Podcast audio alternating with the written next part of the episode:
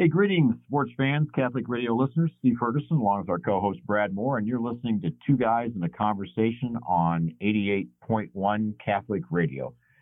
Brad, it was a pretty fun uh, 2019, especially uh, throughout the fall and when our show started last September. And before we came on the air today, you and I were going back, and and you were reminding me of how poor of a prognosticator I am in Big Ten football, uh, as I picked Nebraska uh, to be the sleeper and, and, win the West.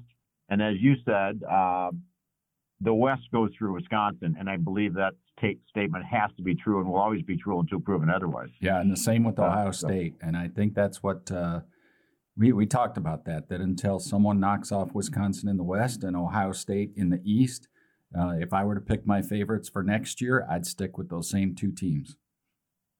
And you know the interesting thing about Big Ten football, I think if you look at the NFL and you look at the NFL draft and why are there so many football players that are coming out of the Big Ten, uh, particularly in the areas of linebacker, tight end, and lineman?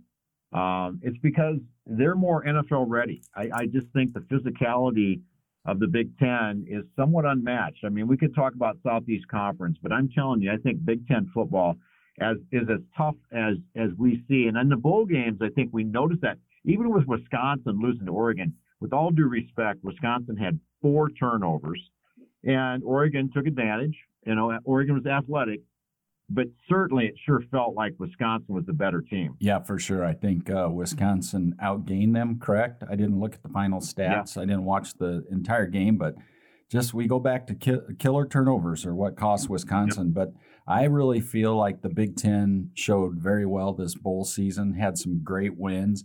Ohio State probably should have won that game. Again, a should have won that game. Turnover they yeah. didn't get. Uh, a few calls, but I, I think yep. Minnesota, Ohio State. Um, you know, the one disappointment was maybe Michigan, but that was close for a while.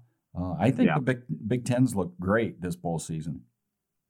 Yeah, and I think it'll be uh, it'll be interesting um, how how Clemson stands up to LSU. I I personally think that Ohio State would have been a better matchup for LSU. Now maybe I'm wrong, but uh, you know, and you you talked about this a lot. You talk about this a lot as has been being the coach and a participating coach of championship team when you're at Heelan about how important culture is. And you don't you think that Dabo's got it going on down there at Clemson? I love his. I just love that guy's crazy enthusiasm, his belief in his players. He's telling that safety, you're going to pick off a pass and, and win the game for us after he gotten beat before, you know, and and he, you know, it came true. But there's a certain element to being a champion, and you win games that sometimes you're not supposed to win. If you look through the rivals' top 100 players, and you look at the amount of top players that are going to Clemson obviously Dabo's got it going on down at Clemson because the best players yeah. want to play there. Yeah. You know, there's something. They're, they have fun, but they are intense. Um, it's, it's just a cool, cool uh, culture, and I, I'm becoming more and more of a fan. Uh, you know, when I listen to them, and it's it's it's infectious. You know, when you have someone with that much enthusiasm and that much passion, and I still think it comes back to that. You know, sometimes players, certain players become better coaches than they were players. You know, Dabo was a walk on at Alabama, so he knows great culture, great football. But uh, it's pretty cool to see him uh, doing what he's doing at Clemson. And like you said, Brad, it, it, when you're five stars and five stars, it's tough to catch up to that uh, with like a program like Iowa to catch up to that level because you got to develop so many players. Yeah, yeah, for sure. And that that quarterback at Clemson, he's a game changer. I mean, if you're a good program, the, the difference between being a very good program and winning a national championship is you just need that game changer. And anymore, because of the way the offenses are being run, uh, how sophisticated and wide open and fast paced they are, if you have a quarterback that's a difference maker um, th- then your chances of winning, getting to, and then winning a national championship go way up. Didn't you love his post game uh, interview? Did you see it after the game? He's almost like he wanted that moment. It's almost like it's been too easy. It's like, all right, I want to prove to everybody, you know, that that we can stand up to this and we can make a 90 yard drive when we had to and make plays and and that guy is more athletic than anybody appreciates. You see him run away from that linebacker. Yeah, for uh, six six guy, he he scoots pretty good. Yeah, it was amazing. I mean, I, I couldn't believe it. He's uh he's the real deal. Yeah, so and he won that game with his leg versus uh versus throwing the football. So, yeah, uh, I, I knew I knew at the end that uh, you know you do not want to kick the ball back and give Trevor Lawrence a chance to win the game at the end. You know, he, he's just yeah. too great of a player for that. He's a gamer, and and like you said, uh, the great players, you know, they want and invite adversity. They want to be down. They want to make the game-winning shot or the the game-winning drive, and uh, be interesting to see how how long he sticks around Clemson because he certainly, if he were to uh, what, what, he's a sophomore is all, but you know, maybe one more year, he's got to be the number one pick a year from now. I would think so. I, I with his size uh, and toughness. That's the thing I was impressed with too. Well, Clemson's won 29 straight games, I believe, which ties Morningside for the most wins in a row. I, I don't know if North Dakota State's right in that ballpark. They're very close. But uh, I, I, find that fascinating, you know, that uh, Clemson's won 29 straight games although Brad, they say the ACC is a pretty down conference, but uh, still on the big stage, they're winning big games. Yeah, it doesn't really matter. I mean, they're beating everyone on their schedule. They're beating average teams by a bunch, and when, when they get up against the greatest teams, they're still winning against the Ohio States and the Alabamas. And last year, national championship game, they beat Alabama by 25, 30 points. So. That's crazy. Uh, they're they're well deserving of uh, of national championships and high high rankings right now. Well, speaking of Clemson Morningside, I don't know if uh, you happen to catch the Sugar Bowl, uh, in which uh, Jacob Kotzer, uh, middle linebacker, two-time uh, All GPAC linebacker, one of the co-captains for Steve Ryan's team this year, was named to the All-State Good Hands team, which represents um, student athletes across all divisions: Division One, Division Two, NAIA, and Division Three, and they're selected for their community service um, projects that they do that that are beyond football. And there's some pretty amazing amazing stories with it. But what's really cool is that Jake got to hang out with Tim Tebow, and they did a community service project with all these other athletes uh, in the in the city of New Orleans. I don't know what it was, but uh, it was pretty cool to see Morningside represented for the fifth time since 2011. And here's an interesting stat: which Division One programs have the most All-State Good Hands team uh, members? Clemson, or excuse me, Georgia, Nebraska, and Kentucky, which wow. I found very interesting. Uh, so that says a lot about the long-term culture of these places, producing more than just uh, football players. Yeah, uh, they're producing real student athletes. The the Morningside alumni base, the Morningside administration, uh, the Morningside players, parents, fans have got to be very proud of what Morningside is accomplishing on and off the field these uh, these last yeah. several years. Yeah, they got it going on. That's for sure. Leadership begins.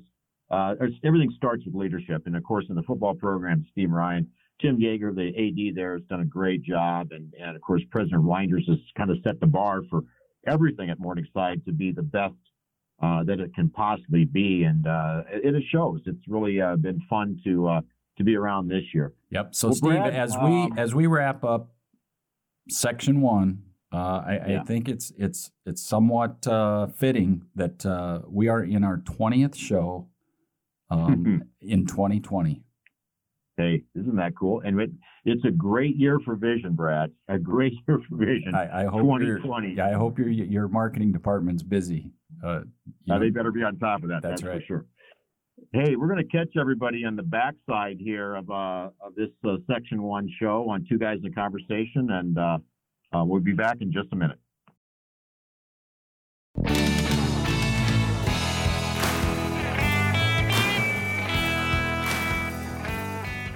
Hey, welcome back, everybody. Steve Ferguson, along with our co-host Brad Moore, and you're listening to Two Guys in a Conversation on uh, 88.1 Catholic Radio and Brad, uh, once again, Happy New Year, and we're off and running. Um, and as Brad stated earlier, we're on our 20th show, and we're in the year 2020. And uh, this part of our show is Brad and Steve's Room of Knowledge. And Brad, through our first 20 shows, we've been focusing on Big Ten football. And uh, would you remind the listeners from our second show what who we kind of listed, or maybe it was more me, who we listed as our top top six Big Ten teams going into the season? Yep, and I, I think I agreed with you. I think we put the six up there, and we talked about it before the show, and and um, so here's how we had it. We we taped that first uh, or second show September fourth, I believe, second or third show.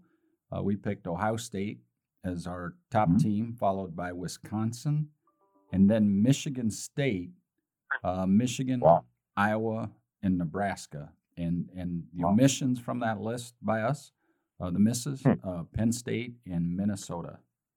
Oh boy, that's uh, those are major misses. Major misses. Uh, we'll have to do a little better next year. I'm going to tell you, Brad, how I.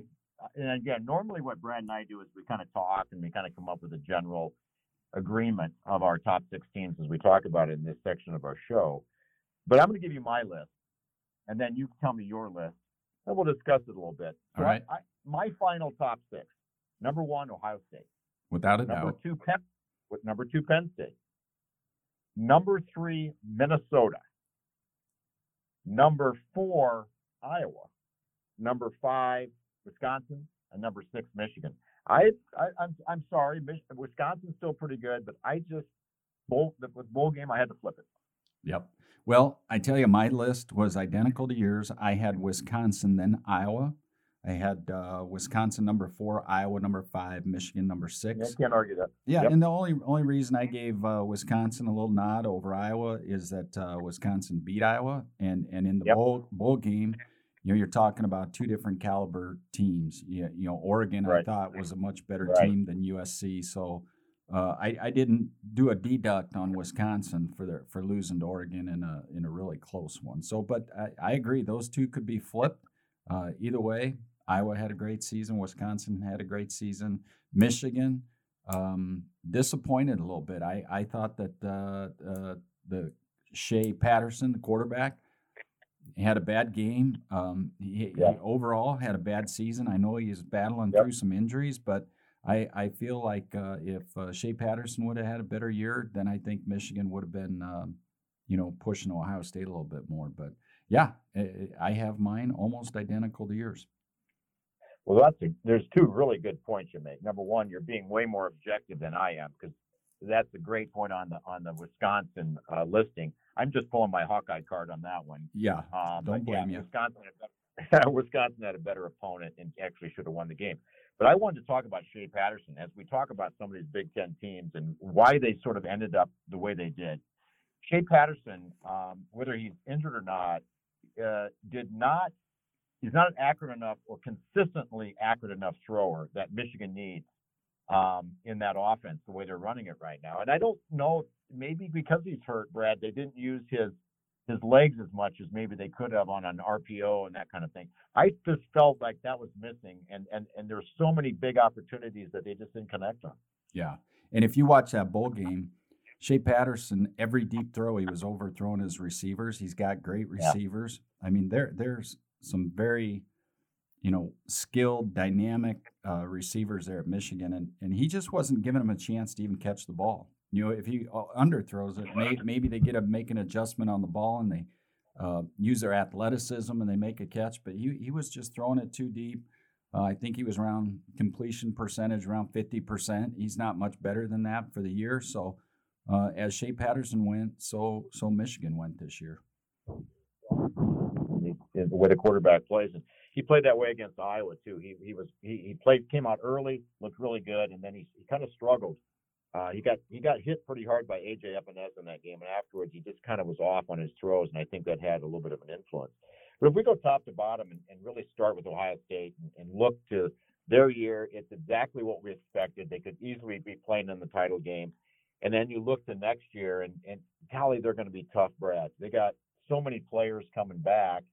Um, and if Chase Young decides to come back, which there's a there's an interesting trend going on right now where players that are of this elite level have not really come out and said they're going to the draft yet. And I, I find it fascinating. There might be some sort of momentum thing going on uh, with some of these players deciding they want to play another year. I don't know why. Yeah.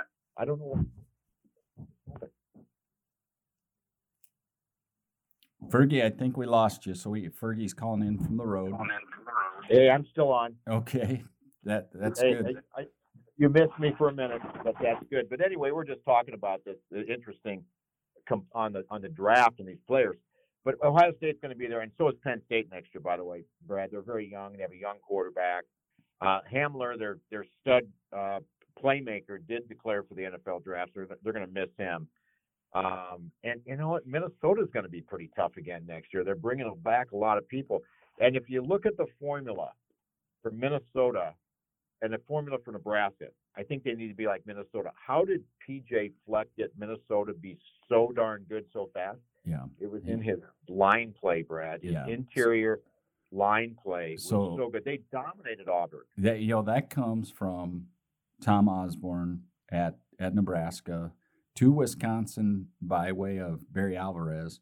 Barry Alvarez became Nebraska, and, and Barry, Barry Mhm, that's Alvarez beat Nebraska. Being Nebraska, Minnesota Right and. Iowa borrowed a little bit from that, but definitely Minnesota is trying to become more Wisconsin like, as is Nebraska trying to become a little bit more Wisconsin like. So, talking about players that could potentially go early, what about Iowa's top two? I just saw in the draft analysis that uh, uh, the lineman um, is it uh, Worse.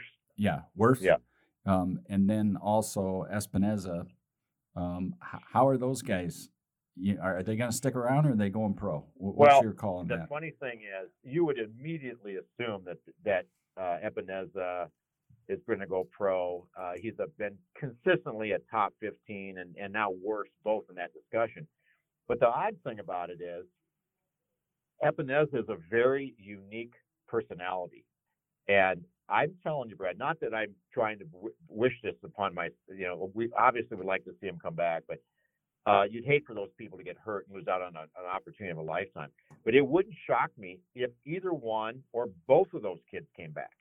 They're just in the conversations they have with the media, um, and maybe maybe Coach Ferentz will tell them they got to go, but uh, I don't know yet. I, I I I obviously think they're going, but it wouldn't surprise me if they came back, which would be like the best five star recruiting thing that Iowa could ever have to have those two guys come back. Right. Well, I, I so uh, from what I saw, they're saying that AJ is a, a surefire top ten pick. So for him not to go, man, he's got to have a pretty compelling reason to come back. Uh, I, I, w- I would say he has to go for that kind of money. And, and the other Yeah. guy, uh, Wirfs, I, he's got to go too. If he's going to be top fifteen for an off, offensive tackle, you know, maybe you could argue he comes back because if he did come back, stays healthy, he will be the first lineman drafted next year. So I could see Yeah. maybe him coming back, but boy, AJ is just, uh, in my opinion, you're offered that kind of money, you you have to go. You know, and the the final note on on Nate Stanley is, uh, God darn it, it seemed like after they lost that Wisconsin game, he just relaxed, and and he wasn't like spectacular against Nebraska, but he was so good when he had to be. Right. He played great in that bowl game. He played great in that bowl game, Brett. Yeah. Well, th- that's how that's how he does it. Is he doesn't uh, make mistakes and and he keeps them in the game. And when they finally give him his opportunity, he usually responds very well at the end of the game. Yeah. Well, shoot, that went fast. We were talking Big Ten football. We've been talking about this for hours, uh, you and I. But uh, uh, that's it for the Room of Knowledge, and uh, we'll uh, wrap up our show here uh, in just a couple minutes after the break.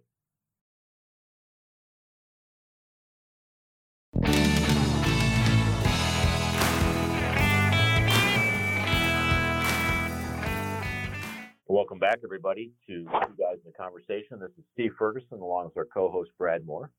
We're coming to you from the uh, from different parts of the country, but uh, our little studio at uh, Sterling Computer uh, campus on Mercer City. And uh, once again, we'd like to uh, thank Brad, your team, and and some of your staff members for helping us all through the first 20 shows get this thing recorded and sent off to Catholic Radio so they can uh, uh, play it by Friday evening, and uh, certainly appreciate everybody's flexibility once again in this project. Yeah, well, it's still Um, it's an experimentation here. We're still uh, messing around with equipment. Uh, as much as you and I are on the road, we're we're trying to to get it so that we can uh, dial in from the road and and still hear each other. And you know, when you're on a cell phone, that's not perfect. So I appreciate the listeners bearing with us as we.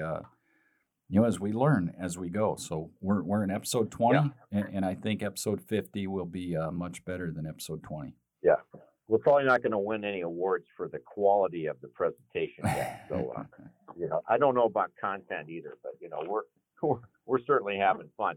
Hey, uh, I wanted wanted to just uh, shout out a couple things. Uh, Morningside football. We talked a little bit about Jacob Kotzer and his really neat uh, award that he won. But uh, two other Morningside football players were named finalists for the uh, top defensive player in the country uh, that was not Division One. It's called the Cliff Harris Award. I don't know if you remember Cliff Harris. He was a safety for the Cowboys, and uh, he developed this award to recognize players in the small colleges that were at the elite level. And Clayton Nordin, the strong safety, All American uh, for Morningside, and, and Joel your All American linebacker, were named finalists for that award. So Morningside I had two uh, that were in strong consideration for that award. So congratulations to those two guys. And uh, there's probably going to be some more postseason awards come along uh, uh, for Coach Ryan and, and, the rest of his team. But uh, that was a neat deal.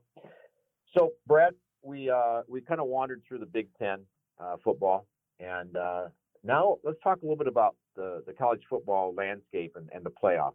What do you think about four teams versus eight teams? You know, so my only pro- I like eight. Of course, I like eight. I, I, I mean, the, the NCAA football has has been slowly trying to come around like every other sport, every other championship, where it's uh, more inclusive, and, and, they're not there yet. They, you know, it's it's uh, it's four four teams.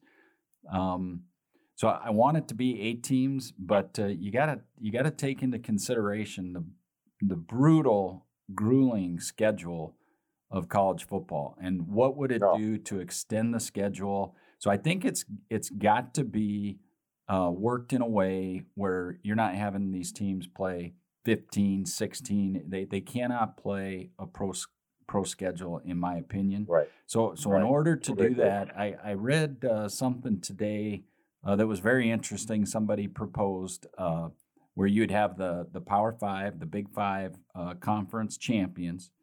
You would have one at large from the um, from the group of five, the next five largest conferences. Yeah. Um, yeah. So you're you're at six, and then two at large, which would include Notre Dame if if they qualified in the top eight. What they're trying to yeah. avoid is they're trying to avoid uh, you know, the runner ups in the conference. You don't want Ohio State to beat Wisconsin and then turn around and have to play Wisconsin again. So um, I thought that was a great idea. And the other idea he had is that, uh, you know, you go ahead and you do that early. You do it the week after the conference championships. And then if the, uh, and you wait uh, to announce the bowls a week later so that the, the first round losers, so you're not diluting the bowls too much, uh, if you lose in the first round, then you're eligible to go on and go to a bowl game a little bit better uh, later in the year. So I thought that was that was a pretty good plan, but I would like to see it go to eight eight teams for sure. I really like those comments and those thoughts. I think there's some there's a lot of good to it.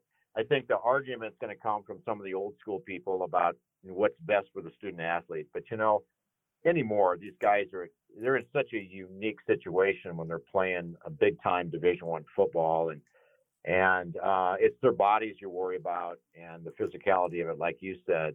Um, and, and, so if they can come up with the right balance there, if there is such a thing, um, you know, I, I, watched Morningside play what 15 games this year, and and certainly not the level of physicality, but it's still physical, and it, it takes a toll on uh, on those guys, and uh, it's pretty amazing that they're able to maintain some balance of classroom and uh, and, and and be doing well on the uh, on the athletic field. Yeah, and so I don't know. You know, potentially, if if the season's going to stretch out, or if, if that's a concern, I, I know that the the red shirt um, rule, where you can play four games before your red shirt shirt, that's uh-huh. very uh-huh. helpful. Maybe they extend yep. that a game. Maybe it's five, um, w- which th- that would help with numbers. And um, yeah, I would like to see it happen. And I know there's a lot of a lot of conference commissioners and people out there that that are pretty knowledgeable about the subject. I think it's inevitable. It's going to happen. So it'll be interesting to see how they put it together.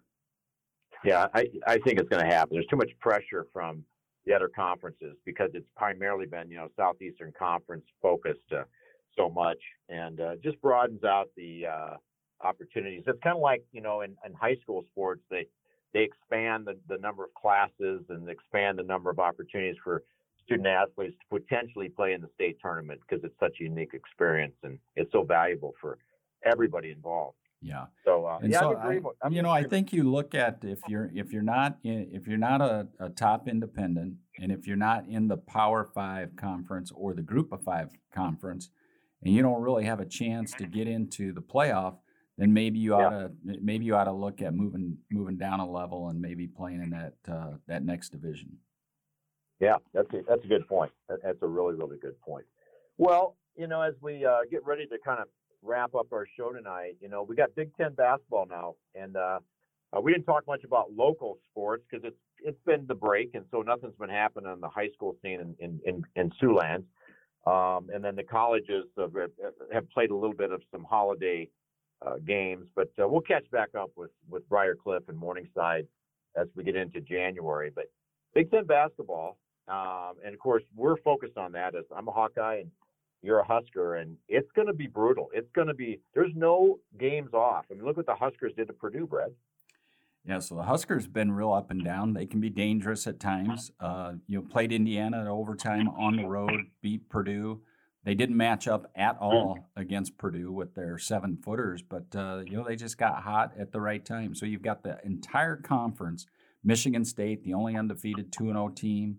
Uh, Northwestern, I think, is zero and two. Everyone else in the whole conference, one and one.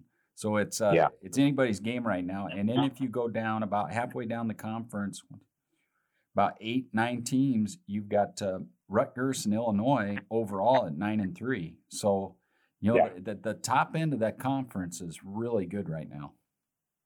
Well, going into the season, no one even had much. They didn't say that there was going to be much uh, parity in the conference. They just thought it was going to be super top heavy with Michigan State and Maryland and maybe Ohio State. And then you know Michigan jumped out early, and and all the other teams are just better. Penn State, Penn State's going to be tough. Yeah, I Well, think they might even be ranked in the top 25 right now. uh, they're eleven and two, and you know, not Yeah. historically known for being a great basketball Right. program, but uh, good year for them. Iowa's off to a ten and three start, very solid. They're looking good. Um, Ohio State leading the conference, eleven and one, uh, as far as the best record in the conference, ranked very high. Maryland, Maryland's going to be good. So even if you go down to the bottom end, Minnesota, Wisconsin, Nebraska, um, they're going to beat some All teams. So I think there's a, a lot of parity in the conference this year. Yeah, I mean, I I truly, as an Iowa basketball fan, enjoying watching the Hawkeyes play more this year. And I don't know if it's the adversity, but I think it's the way they play. They're just Brett, in my opinion, they're playing harder. They're just playing with more passion. They're defending better than they ever have. Uh, they're just physical and tough, and they're and they just they seem to be having a lot of fun the way they're playing. So I'm enjoying it as a fan. Yeah, that's like uh, Nebraska end of the year last year in the Big Ten tournament through all their Oh, adversity and playing some people that didn't normally play. And Iowa's had a little bit of adversity now and and uh, lost Bohannon, um, so, so they'll find their way. And I think you're right. I think you nailed it. Is when when you have a little adversity like that and a change in the lineup, then all of a sudden kids are are more. There's more clarity around their role. Um, the, the Mhm. star players have to be the star players now, and uh, everyone's effort goes up a little bit, and it does get it's contagious and it's exciting. It was a blast being at the Big Ten tournament last year, watching Nebraska with you. It was I became such a huge fan of Nebraska in the tournament, and and that's what it's all about. And uh, so we'll see what happens uh, as as this uh, January progresses, and and and who's going to kind of shake out in the league. But it, it's certainly going to be a lot of fun. Um, well, Brad, I think we're running out of time. Our producer's saying cut it off um, so that uh, they can get to the other uh, part of the broadcasting on Catholic Radio. So let's call it a show, That sounds and good. uh, we'll we'll catch everybody next next week on Two Guys in a Conversation.